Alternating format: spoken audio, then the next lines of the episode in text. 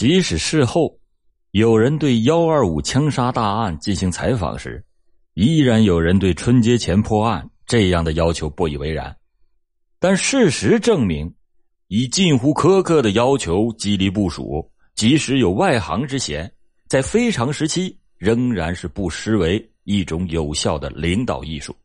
言之，这不是一种故意的施压，何以见的就是外行了？技术鉴定和案件的追查齐头并进，终于又有一项重大的突破被痕迹专家们揭示了出来。从市医院寄存箱内提取到的指纹和五年多以前发生在临平镇的另一起枪击案的犯罪嫌疑人的指纹对比，二者相同。储存在数据库中的犯罪嫌疑人的档案资料被迅速的激活，重现在屏幕上。而沉淀在大脑里的流年，却令人迟迟的不堪回首。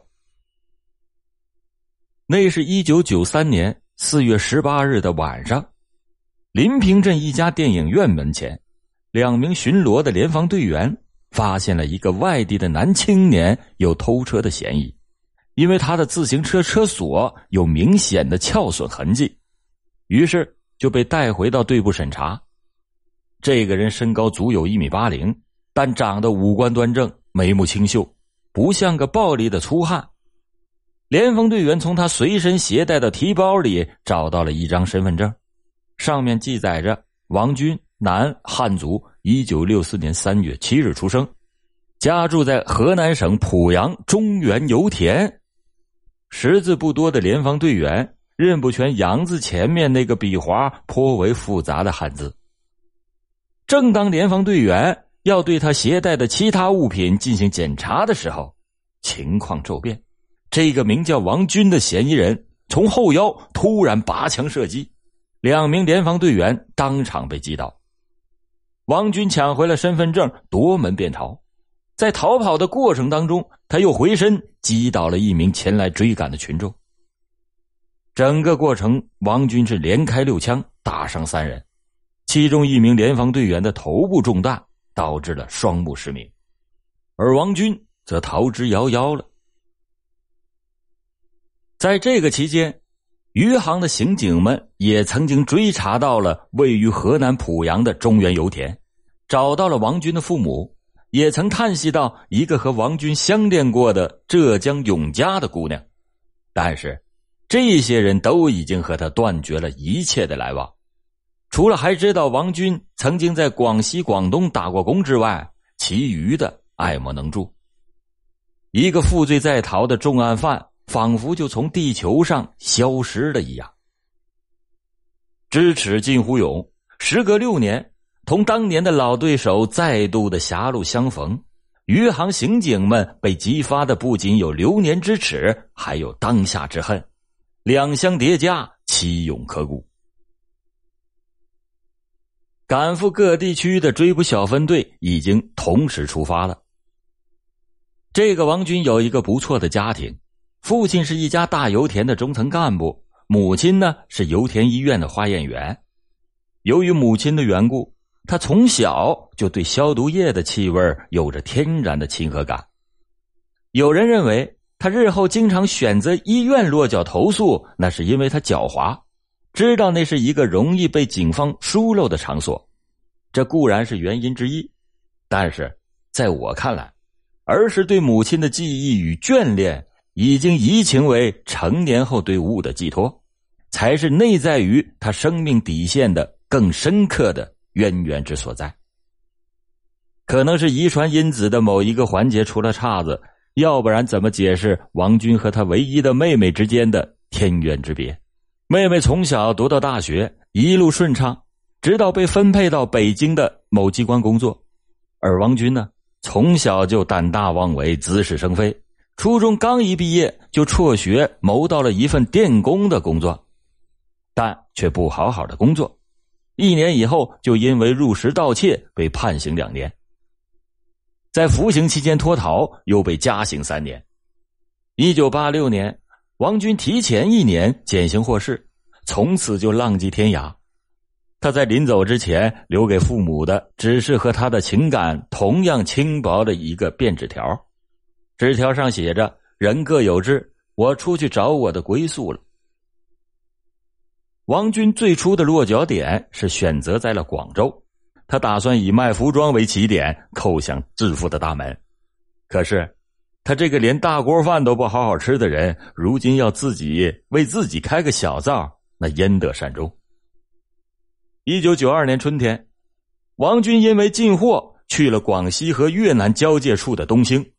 他和一个当地的边民认识以后，在那个边民的指导下，经过胡志明小道，到达了越南境内的芒街，花了七百元人民币买了一把五四式手枪一支，子弹五十发。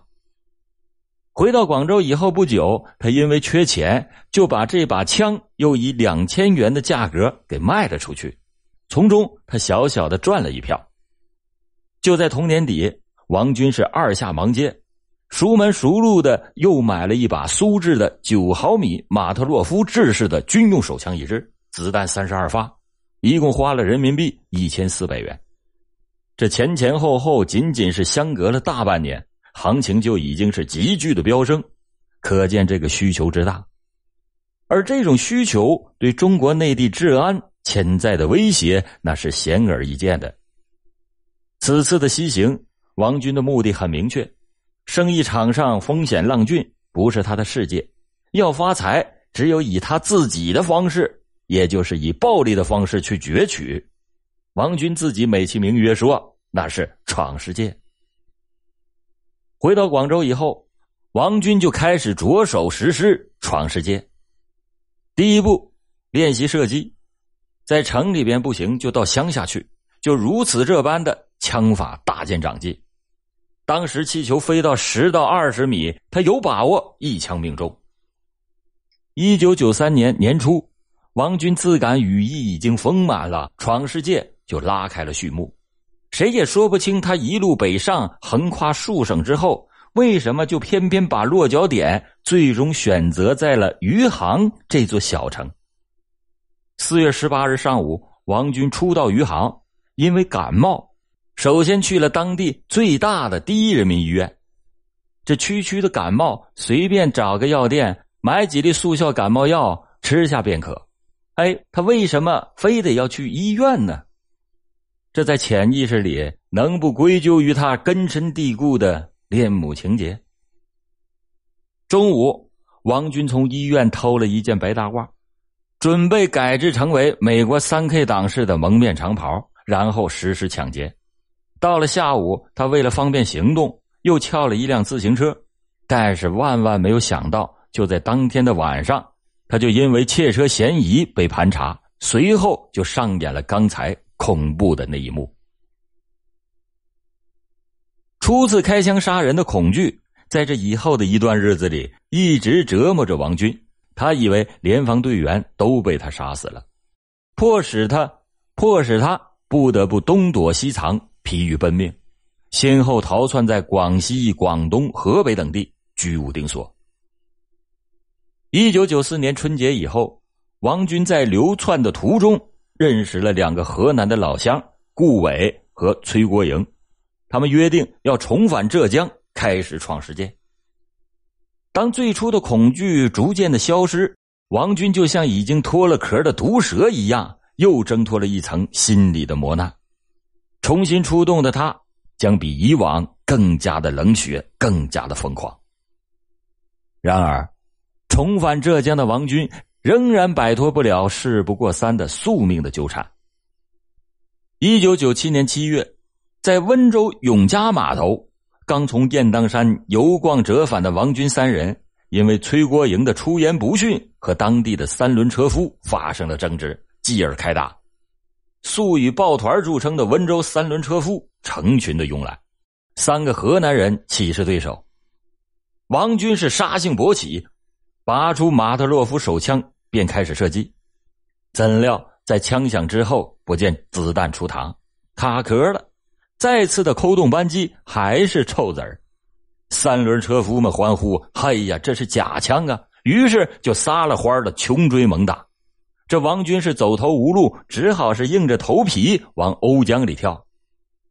浑浊的江水灌了这只旱鸭子一肚子的泥沙，还没等缓过气儿来，头上又挨了重重的一板砖，顿时昏死过去。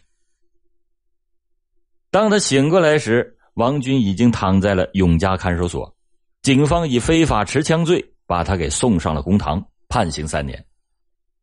万幸的是。永嘉警方没有掌握他在临平犯下的血案。三年后的一九九七年，王军从金华讲堂监狱刑满释放。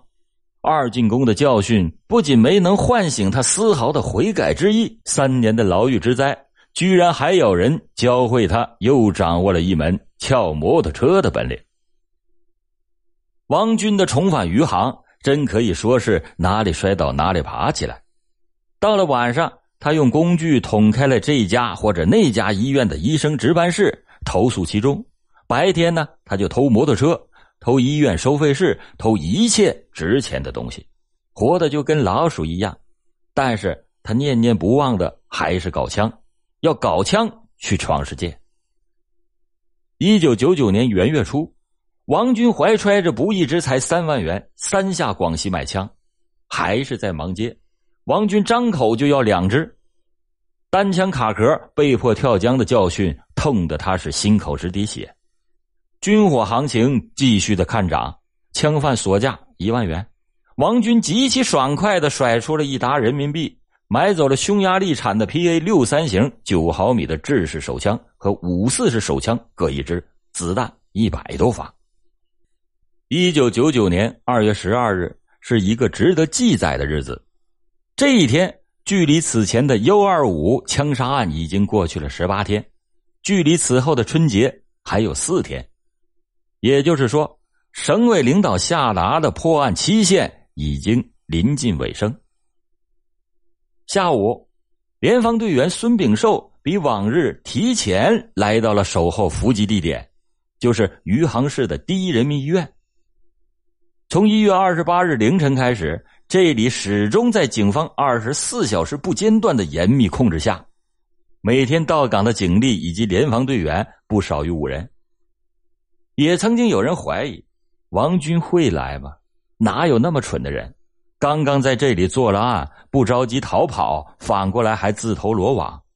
但是对于王军来讲，就不能以常识来归纳。你说他每到一地，不住旅馆，不租赁房屋。而是投诉医院的值班室，这符合常情吗？你说他一九九三年明明已经在临平枪击了三人，肯定还是在警方的追击之中。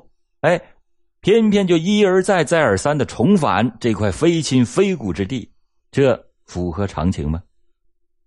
也许正是因为这些有悖常识的逆向思维，才使王军赢得了早已不该属于他的生命和自由。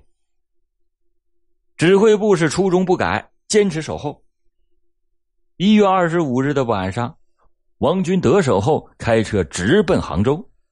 他先把摩托车藏在了距离市区五公里的祝桥卫生院内，然后再次进城，用假身份证登记住进了四星级的新桥饭店。这住高级宾馆也是他躲避追捕的又一伎俩。而且这一住就是一连三天。在这个期间，他剪碎了装钱的旅行袋，用垃圾袋精心的伪装之后丢进了垃圾箱。他一共分四次把抢来的半数巨款分别存入他事先已经开好户头的四家银行，另外还租了一只保险箱存放余款和手枪。除了存入银行的钱有具体的数字之外，王军始终不知道究竟是抢到了多少钱。这种既贪财如命又视若无睹的作态，正是一个冷血杀手所特有的心理表征。有了钱，再次刺激了王军对枪的占有欲。一月二十八日，王军提着一塑料袋的现款，跳上了开往柳州的火车，打算四赴芒街买枪。不料，他第二天发现一袋子的钱居然是通通的不翼而飞，无奈。只好折返。二月一日，王军提着钱再下柳州，又经过东兴，来到了芒街。此时财大气粗的他执意要买好枪，点名就要那种美制的无声手枪。可是黑市上却没有，只有五四式，而且开价高达两万元。王军当时掏出了四万元，一共要了两支，还外加了一些子弹。临走的时候，他还心不甘，于是就丢下了两万元的定金。他说：“我还会再来。”二月十二日，王军返回杭州，本想是要再提一笔二十二万元的存款，之后去广州避避风头。不料银行规定。提取大宗现款必须得提前一个星期预约。就在百无聊赖之际，王军突发奇想：干嘛不回临平看看，听一听被他折腾的一团糟的临平人怎样议论他这个冷血杀手？这是一个极富有刺激的命题。一经念及，王军就再也无法遏制自己。再说，寄存箱里的东西也需要处理，为了安全考虑。他给自己下了一道注，他要先去看看摩托车。如果摩托车还在，就说明警方还没有查出作案人，这林平就去的；如果不在，则去不得。他扬手招来了一辆出租，五公里的路程眨眼就到了。红色铃木王安然无恙，王军此时是暗自高兴。这个时候天已经黑透了，时针正悄悄的指向七点整。孙炳寿开始了新一轮的巡逻，其他守候的人员也按划定的区域开始出巡。就在住院部的走廊里，对面走来了一个男青年，引起了他的注意。高个子，体型修长，面庞偏瘦，三十几岁的年纪。孙炳寿心里咯噔一跳，太像了，于是转身过来，悄悄的尾随在了他的后边。那个人走着走着。突然就拐进了厕所。孙炳寿是未敢造次，收住了脚步，站在一旁的病房门口，屏住呼吸，开始等候。拐进厕所的王军并不是内急，而是察觉到似乎是有人跟踪。为了以防万一，他需要把插在后腰的两支五四式手枪调整到前面来。可是，侧耳倾听，脚步声好像又消失了。没人跟踪，我靠！王军心里嘀咕了一声，握枪的手也松开了。不一会儿，男青年走出厕所，孙炳寿见他匆匆登上了一条很少有人走动的楼道，孙炳寿就大声的询问：“喂，你是干什么的？”“我去看病人。”王军是头也不回，径自的上楼。孙炳寿转身冲进了作为守候点的底楼五十六号病房。朝着战友们低吼了一声：“快，有情况！”孙炳寿是急不领先，众战友是紧随其后。一楼、二楼、三楼，就在通往四楼的拐弯处，往上走的孙炳寿和往下来的王军迎面遭遇。你到底是干什么的？啊，我找错人，找错了地方。这话音未落，赤手空拳的孙炳寿已经是一把抱住了他的大腿。王军本能的弓腰推摸。却不料，双臂被一拥而上的队友们死死的给卡住，三个人合力把对方给掀翻了。就在倒地的瞬间，醒过神来的王军放弃了反抗，用右手从后腰掏出了一支手枪。